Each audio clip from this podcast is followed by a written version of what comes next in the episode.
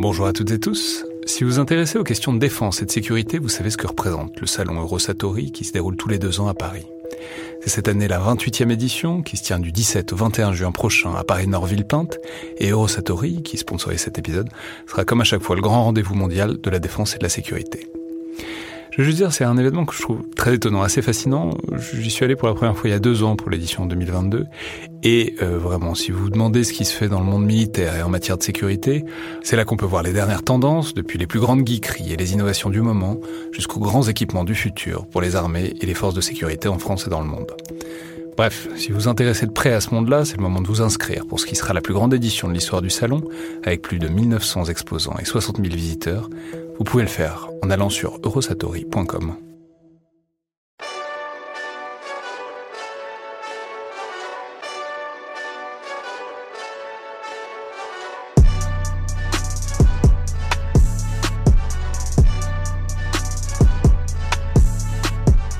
Bonjour à toutes et tous et bienvenue dans le Collimateur, le podcast de l'Institut de recherche stratégique de l'école militaire, l'IRSEM, consacré aux questions de défense et aux conflits armés. Je suis Alexandre Jublin et aujourd'hui pour une nouvelle recommandation euh, de film ou de série à voir ou revoir en ces temps de confinement, j'ai de forts soupçons que ce soit plutôt voir pour la plupart des auditeurs aujourd'hui, euh, j'ai le plaisir de recevoir par téléphone Pierre Aski, journaliste et auteur de la chronique géopolitique, tous les matins dans le 7-9 de France Inter. Donc bonjour Pierre et merci beaucoup d'être avec nous. Bonjour Alexandre, merci. Alors, je l'ai dit, vous tenez la chronique géopolitique du 7-9 de France Inter, mais c'est dans la lignée d'une longue et illustre carrière dans le journalisme. Vous avez notamment été à l'Obs, vous avez fondé le site Rue 89, mais encore avant ça, vous avez fait une grande partie de votre carrière au journal Libération, dont vous avez notamment été pendant 5 ans euh, le correspondant en Chine au début des années 2000, pays euh, qui est l'une de vos spécialités et sur lequel vous avez publié plusieurs ouvrages. Et c'est donc dans ce cadre-là et fort de cette spécialité que vous nous recommandez un film à la fois très drôle et extrêmement intéressant, qui est euh, Wolf Warrior 2 euh, du réalisateur Wu Xing, qui est aussi d'ailleurs euh, l'acteur principal, sorti en 2017. Alors, je vais vous laisser le présenter, mais je vais simplement dire que c'est un très gros euh, blockbuster chinois. C'est le plus gros succès en salle de l'histoire du cinéma chinois. Les plus, euh, disons, hypermnésiques des auditeurs se souviendront peut-être qu'on en avait déjà un peu parlé il y a quelques mois euh, dans le podcast avec Aline Leboeuf sur les grandes puissances à l'assaut de l'Afrique, précisément parce qu'il se situe en Afrique et, à ce titre, révèle beaucoup de choses sur la manière dont la Chine s'imagine et veut être perçue, disons, dans sa capacité de projection hors de ses frontières. Alors à, l'époque j'avais fait vraiment trois blagues dessus, et puis après j'étais allé voir des extraits euh, sur YouTube pour rire, et de fait j'avais bien ri parce que c'est quand même assez spécial, mais euh, je dois confesser que je l'avais pas pris tout à fait assez au sérieux, et donc je vous dois Pierre de m'avoir donné une raison de faire l'effort de le voir en entier, ce que je regrette absolument pas, euh, parce que c'est complètement fascinant, à plein de niveaux différents dont on va reparler. Simplement, je vais ajouter que c'est malheureusement un film qui est à peu près introuvable en France. Je sais pas exactement pourquoi, euh, même si on peut faire des hypothèses. Il n'est ni sur Netflix, ni sur Amazon Prime, ni sur aucun service de VOD. Donc on va devoir faire confiance à l'ingéniosité des auditeurs euh, pour trouver comment se le procurer. Après, il est en version complète sur YouTube mais euh, c'est en VO et toutes les versions que j'ai vues c'était sous-titré soit en arabe soit en hindi, donc ce sera euh, d'une utilité limitée pour la plupart des gens, même si ça permet de jeter un coup d'œil rapide. Euh, juste du coup, j'en ai aussi fait un long fil sur Twitter hier soir pendant que je le regardais avec des captures d'écran, pour qu'il soit possible de se faire quand même une idée à minima. Mais donc, expliquez-nous Pierre ce qu'est ce Wolf Warrior 2 que vous nous recommandez et pourquoi il mérite selon vous qu'on profite du confinement pour s'y intéresser.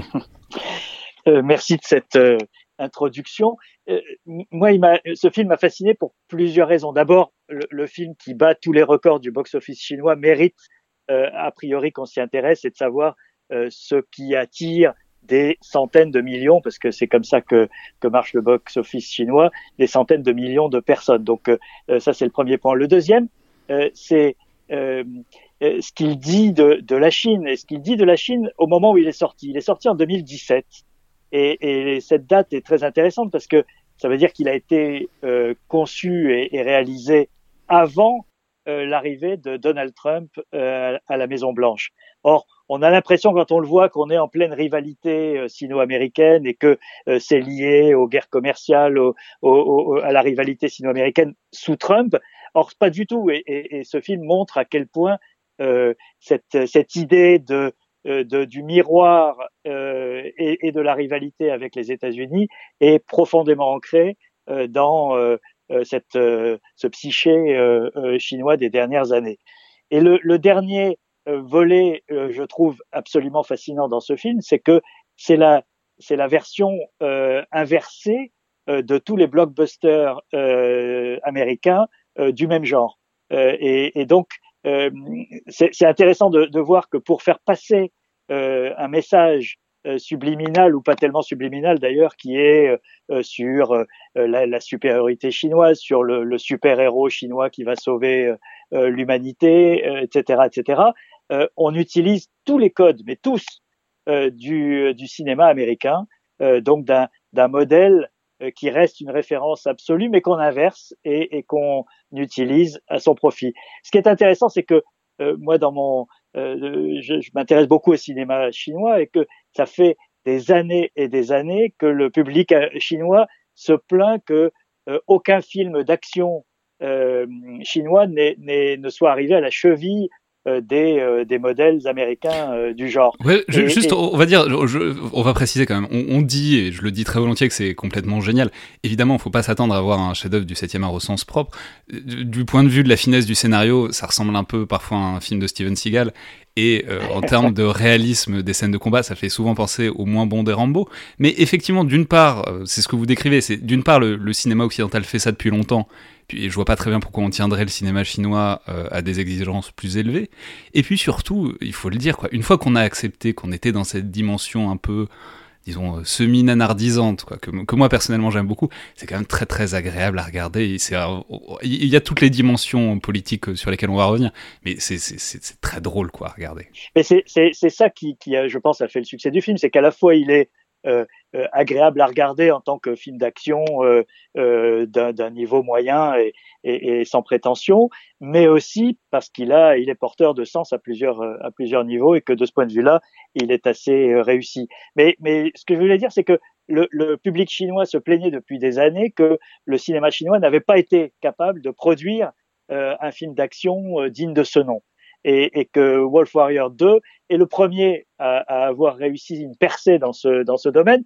Et, et ce qui est d'ailleurs assez drôle, c'est que Wolf Warrior 1, puisque le, le 2 fait, fait, fait, référence à, à une première, euh, euh, un premier film de, portant ce titre, euh, le premier n'avait pas eu de succès du tout et, et il était euh, euh, passé complètement inaperçu parce qu'il était beaucoup moins beaucoup moins performant, je dirais, d'un point de vue de, de, de l'action et de et même de l'histoire que que le deuxième. Donc ça c'est le le, le, le préambule, disons, de, de l'intérêt que, que présente ce film. Le deuxième, il est évidemment beaucoup plus euh, dans, dans, la lecture qu'on peut en faire, c'est tout ce qu'il dit de, de ce que la Chine essaye de projeter auprès de ses citoyens, plus encore que qu'auprès du reste du monde, parce que ce film est destiné au public chinois. Il a, je pense que le les, les, les, le réalisateur et les producteurs et, et les distributeurs ne se, se faisaient peu d'illusions sur les chances de, de succès de ce film à l'étranger. Et ce qui explique d'ailleurs qu'il soit très difficile à trouver dans le, dans le domaine français, c'est que euh, je ne pense pas qu'il y ait un appétit euh, en France pour aller voir un, un Rambo euh, chinois. On est habitué à ce, à ce genre de, de film euh, parce que euh, il fait partie de la mythologie américaine, il fait pas partie de la mythologie chinoise, et je ne pense pas que le succès commercial serait à la clé dans la distribution en France. Donc, on parle là au public chinois. Et qu'est-ce qu'on lui dit au public chinois? On lui dit, bah, euh, la Chine a changé, la Chine euh, peut être fière aujourd'hui euh, de euh, de ses euh, de ses héros, de son armée, de son drapeau et de ce qu'elle projette dans le monde. Et, et, ça apparaît à, à, tous les niveaux dans le film. Ouais, on peut dire que il y, y, a cette dimension de projection, mais ça rappelle aussi vraiment des choses, puisque le cœur de, disons, du, de l'intrigue, même si je, c'est peut-être beaucoup parlé que, que d'employer le mot intrigue. Mais bon, c'est en gros, il y a un groupe aéronaval chinois, et d'ailleurs c'est très intéressant que ce soit la marine qui soit mise en avant quand on songe à l'effort gigantesque de croissance de la marine chinoise en ce moment. Mais donc il y a un groupe aéronaval qui vient en Afrique pour exfiltrer euh, des ressortissants chinois au milieu d'une guerre civile, ce qui rappelle beaucoup euh, ce qu'ils ont effectivement fait, notamment en Libye en 2011, en Libye, absolument, où ils ont évacué plus de 30 000 Chinois qui y travaillaient. Donc c'est intéressant. Il y a une dimension de projection et en même temps ça donne du sens à des choses qui ont vraiment lieu il n'y a pas si longtemps. Et, et, et petite euh, subtilité du scénario qui est intéressante, c'est que le groupe aéronaval, donc l'armée officielle chinoise, n'intervient pas parce qu'elle n'a pas le feu vert de l'ONU. Ah mais ça c'est euh, hyper intéressant. C'est un film qui montre un respect de l'ONU et si le Wolf Warrior doit agir tout seul, c'est parce que l'armée chinoise respecte strictement le droit international et n'intervient donc pas sans résolution de l'ONU, ce qui fait sourire comme tacle aux États-Unis quand même. Absolument. Et elle intervient à la fin du film euh, parce qu'elle a le feu vert euh, des, des, Nations Unies pour aller sauver ces malheureux. C'est assez fascinant effectivement comme lecture de de la diplomatie euh, chinoise de, ces dernières années. La deuxième euh, dimension, c'est que ce héros, ce, Wolf Warrior, qui est donc un, qui, a, une dimension qu'on retrouve dans les personnages américains, qui est le, soldat un peu marginal, c'est-à-dire qui a, eu des problèmes avec son armée, qui euh, et n'est pas dans le moule. Euh, et ça, c'est intéressant parce que ça n'est pas ce qu'encourage le, le, le, système chinois. Le système chinois n'encourage pas ni la, l'originalité ou la, la, le développement de le surdéveloppement de personnalité, euh, ni même la et encore moins la, la désobéissance. Or, ce soldat est un euh, qui, qui, vient d'une unité d'élite et qui en a été chassé parce qu'il avait euh, désobéi parce qu'il pensait que l'intérêt supérieur de sa mission était de continuer là où on lui demandait d'arrêter. ce, ce super héros, il est atypique euh, par rapport au système chinois. Pourtant, c'est ce qu'on met en avant dans, ce film euh, et, on en fait un, modèle, alors que ce n'est pas le modèle de la, société chinoise aujourd'hui. Euh, ça, c'est quand même intéressant. Et, ce qui est très intéressant, c'est que du coup, en fait, tout ce film, il faut, il faut le comprendre aussi en parallèle avec. Le, fantôme de, ce film, c'est vraiment le, les États-Unis et l'armée américaine. Il y a effectivement, du coup, du simple fait du script, que le héros solitaire qui sauve tout, c'est un truc qui rappelle disons, l'idéologie américaine. Mais même d'une manière générale, c'est distillé tout au long du film. Notamment, a au début, il y a un plan extrêmement drôle où on voit la, la marine américaine qui s'éloigne des côtes alors que la marine chinoise est en train d'arriver. C'est extrêmement drôle parce que le groupe aéronaval chinois apparaît gigantesque alors que les navires américains sont tout petits et fuient absolument l'Afrique alors que les Chinois arrivent pour la bagarre et pour, euh, pour sauver l'Afrique de, de, la guerre civile. Donc c'est extrêmement amusant. Mais il y a euh, plein, disons, de petites références qui sont distillées au, fil, au fur et à mesure des, du, du, du, scénario, notamment parce que l'héroïne secondaire, que, que, séduit évidemment le Wolf Warrior, elle est sino-américaine. Et il la séduit, ce qui est une manière symboliquement de rassembler la diaspora chinoise. Mais elle, souvent, elle, elle fait référence aux Marines et aux États-Unis. Et lui, il dit, mais ils sont où? Il n'y a, a, a plus que les Chinois maintenant. Oui, euh, c'est le film qui annonce la, la bascule du monde. Voilà, les États-Unis sont la puissance déclinante et la Chine est la puissance émergente.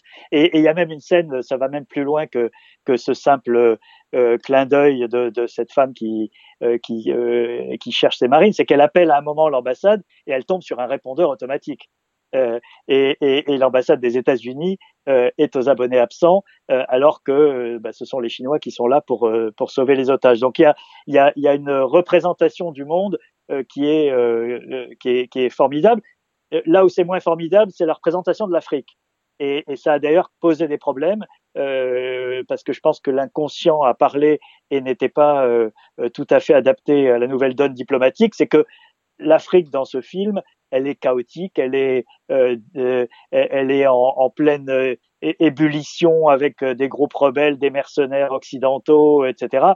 Et, et elle n'est pas du tout celle que euh, que voudrait euh, présenter aujourd'hui la, la, diplomatie de, des routes de la soie, c'est-à-dire le partenaire du développement, etc. etc. je vais aller plus loin parce que c'est ce qui est très intéressant, c'est hyper raciste. C'est un film hyper raciste de bout en bout. C'est plein de stéréotypes sur les Africains hyper joviaux qui font la fête tout le temps et que le puissant héros chinois vient protéger avec bienveillance. Et ce qui est fascinant, c'est que ça ressemble beaucoup à ce qu'on trouvait dans le cinéma occidental il y a pas si longtemps non plus. Simplement là, euh, parce que c'est transposé avec un héros, un, un héros chinois, D'abord, ça saute beaucoup plus aux yeux parce qu'on n'est pas habitué. Et puis, ça dit aussi quelque chose à un second degré de la correspondance entre, disons, le colonialisme occidental traditionnel sur l'Afrique et une forme de néocolonialisme chinois qui, en fait, reprend euh, les mêmes stéréotypes hyper racistes, quoi. Oui, avec euh, cette petite nuance, c'est que la, Chine et l'Afrique, c'est à la fois une très longue histoire qui remonte au maoïsme, etc., mais c'est aussi une histoire très récente, c'est-à-dire l'implantation de masse euh, des entreprises, mais aussi des, euh, de, citoyens chinois sur le, continent africain, c'est assez récent. Euh, euh ça a pris son ampleur il y a une quinzaine d'années, et, donc moi quand je suis arrivé en Chine, en Chine en, l'an 2000, et, le, mari de la correspondante de l'AFP à Pékin était ghanéen. Et, euh, et, il me racontait que quand il marchait dans les rues de, Pékin, de la capitale, euh, les, gens l'arrêtaient pour euh, se prendre en photo avec lui, lui toucher la peau. Bref, le côté découverte tout d'un coup d'un humain différent qui ne rentrait pas dans leur dans leur imaginaire. on parle de, de, d'il y a 20 ans, c'est pas pas très long. Donc il y a une partie de, de, l'imaginaire chinois sur l'Afrique qui est effectivement celui de d'une sorte de euh, d'exotisme chaotique que euh, véhiculé par par une, une sous-information. c'est en train de changer, faut bien le dire. il y a une partie de, de la Chine aujourd'hui qui a fait l'effort de, de, de, comprendre, de, de s'informer. il y a par exemple un journaliste chinois très connu qui sillonne l'Afrique et qui raconte des histoires africaines positives, euh, de développement, etc., et qui est euh, aujourd'hui une, une, vraie star dans le euh, dans l'univers médiatique chinois. Ça n'existait pas il y a une, seulement une décennie. Donc, on, on, a ce film qui est effectivement une, une, une caricature euh, de, de, sous-culture, euh, mais euh, il y a une partie de la Chine aujourd'hui qui commence à comprendre. Après, mais on peut dire que c'est même, disons, le cadre très général de, de ce film. C'est vraiment les, puisqu'il s'agit d'évacuer des ressortissants, c'est-à-dire des gens qui viennent travailler en Afrique et qui font vivre un certain commerce avec l'Afrique. Et on le voit assez souvent, il y a des trucs dans les dialogues. À un moment, notamment, il y a un personnage qui dit Eh ben voilà, c'est la guerre civile et c'est 12 années d'investissement qui sont, euh, qui sont fichus en l'air, etc. Et, donc, c'est vraiment, euh, disons, l'arrière-fond et le sous-texte, dans une certaine mesure, de, de ce film. C'est, bah, voilà, il y a tous ces investissements chinois en, en, Afrique et il faut être capable de les protéger et euh, la Chine est capable, dans une certaine mesure, de les protéger en stabilisant plus ou moins l'Afrique, quoi. Mais euh, si on, on, on, regarde ça avec un peu de recul, euh, c'est pas très différent de ce que nous Français avons euh, fait et, et, et, dit et véhiculé pendant euh, pendant très longtemps. Le nombre de fois où on s'est retrouvé dans cette situation, je prends la, la, la, dernière qui est peut-être la, la, guerre civile en, en Côte d'Ivoire, euh, où des entrepreneurs français euh, se sont retrouvés ruinés après une vie de, euh, de travail dans le pays et l'armée française arrive pour retirer ses ressortissants. c'est un rôle dans lequel nous on se on, se reconnaît, on se projette depuis toujours d'une certaine manière depuis depuis les indépendances africaines et qui ne surprend personne si si on remplace les Chinois par des Français. venant de Chine, c'est un rôle nouveau parce que et on le voit depuis dix ans euh, le nombre de fois où des ressortissants chinois se retrouvent dans des positions euh, dangereuses dans le monde, euh, et effectivement, l'évacuation des, travailleurs chinois en Libye a, peut-être montré aux Chinois que tout d'un coup, ils étaient des acteurs de la mondialisation comme les autres, c'est-à-dire qu'ils avaient des, des chantiers en Libye, des commerçants au Sénégal, des euh, des entrepreneurs euh, au Venezuela ou en Colombie euh, qui sont dans des positions potentiellement de, dangereuses et, et que l'armée chinoise qui n'avait pas cette vocation précédemment d'aller secourir des ressortissants à l'étranger, euh, aujourd'hui euh, s'est positionné, euh, y compris dans, dans, son organisation, avec, avec cette idée. Il faut rappeler, puisqu'on parlait de, du groupe aéronaval, qu'il y a quand même la première base chinoise à l'étranger, elle est à Djibouti. Tout à fait. D'ailleurs, euh, vous anticipez, l'épisode de mardi du collimateur parlera euh, de Djibouti et notamment de toutes les bases qui se fréquentent là-bas. Enfin, il y, a une dernière chose qui m'interroge sur ce que vous disiez sur, sur euh, le public en fait de ce film. C'est que moi j'ai trouvé qu'il y avait une dimension presque performative dans le film qui m'a beaucoup frappé. C'est-à-dire, c'est un film qui dépeint de manière extrêmement explicite et presque lourde, disons, la, Chine et les Chinois qui se font respecter et qui font peur à tous les partis, disons, dans, le film. Notamment une scène très drôle où il y, a, il y, a, un seigneur de guerre africain qui hurle sur ses mercenaires, enfin sur les mercenaires qui l'emploient, qu'il faut absolument pas tuer de Chinois pourquoi? Bah Parce qu'ils ont un siège au Conseil de sécurité de l'ONU. Il y a un plan à la fin aussi où les Africains répètent quatre fois qu'il faut surtout pas ouvrir le feu sur des Chinois. Il y a une scène où il y a une ambassade aussi chinoise qui est présentée comme un sanctuaire absolu. Donc c'est, ça, ça me paraît très intéressant sur euh, ce que ce film porte et les effets qu'il peut essayer de vouloir avoir. C'est-à-dire euh, au sens où c'est une manière presque d'essayer de faire pénétrer ces notions-là dans un inconscient collectif, ce que le cinéma réussit très bien à faire en général. Oui, c'est ça. C'est, en fait, c'est, le, le film de la euh, nouvelle posture internationale de la Chine, euh, dont beaucoup de Chinois ne sont pas encore conscients. C'est-à-dire que voilà, on est, euh, on est une grande puissance, on est un membre du Conseil de sécurité, on a des responsabilités. Et la scène de l'ambassade est très intéressante parce que elle, elle reprend consciemment ou inconsciemment, je ne sais pas, mais l'histoire de l'ambassade de France à Phnom Penh euh, lors de la victoire des Khmers rouges en 1975, où se sont réfugiés tous les un certain nombre de ressortissants étrangers, etc. Et, et, et la différence avec euh, euh, avec 1975, c'est que à l'époque, l'ambassade de France avait été forcée, vous vous souvenez peut-être, et ça a été euh, montré dans un film d'ailleurs, avait été obligée de, de, de, faire partir les, les Cambodgiens, puisque les Khmers rouges menaçaient de, de tout envahir si euh, si des Cambodgiens se réfugiaient à l'ambassade. Euh, dans le cas de, de cette ambassade chinoise, euh, tout le monde est le bienvenu et la Chine devient protectrice de l'ensemble de l'humanité et pas seulement des, des Chinois.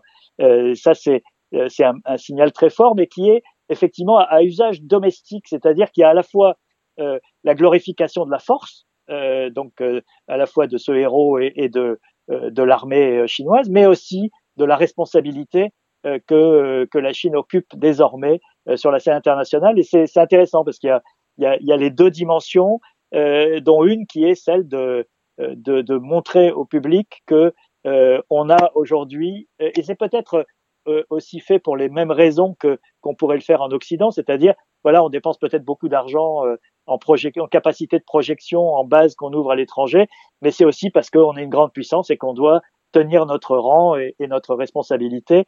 Il faut expliquer ça aux, aux, citoyens chinois aussi.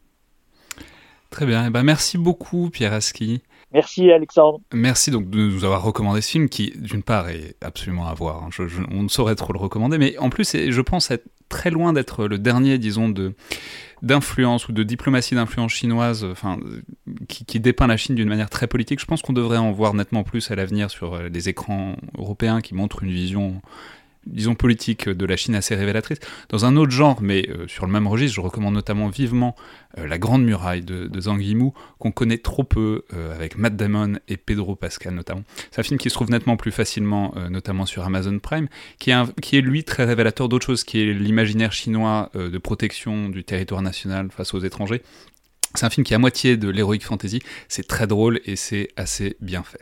Je rappelle enfin qu'on peut vous retrouver évidemment tous les matins en semaine sur France Inter à 8h15 pour votre chronique géopolitique. Merci. Merci encore et à lundi tout le monde.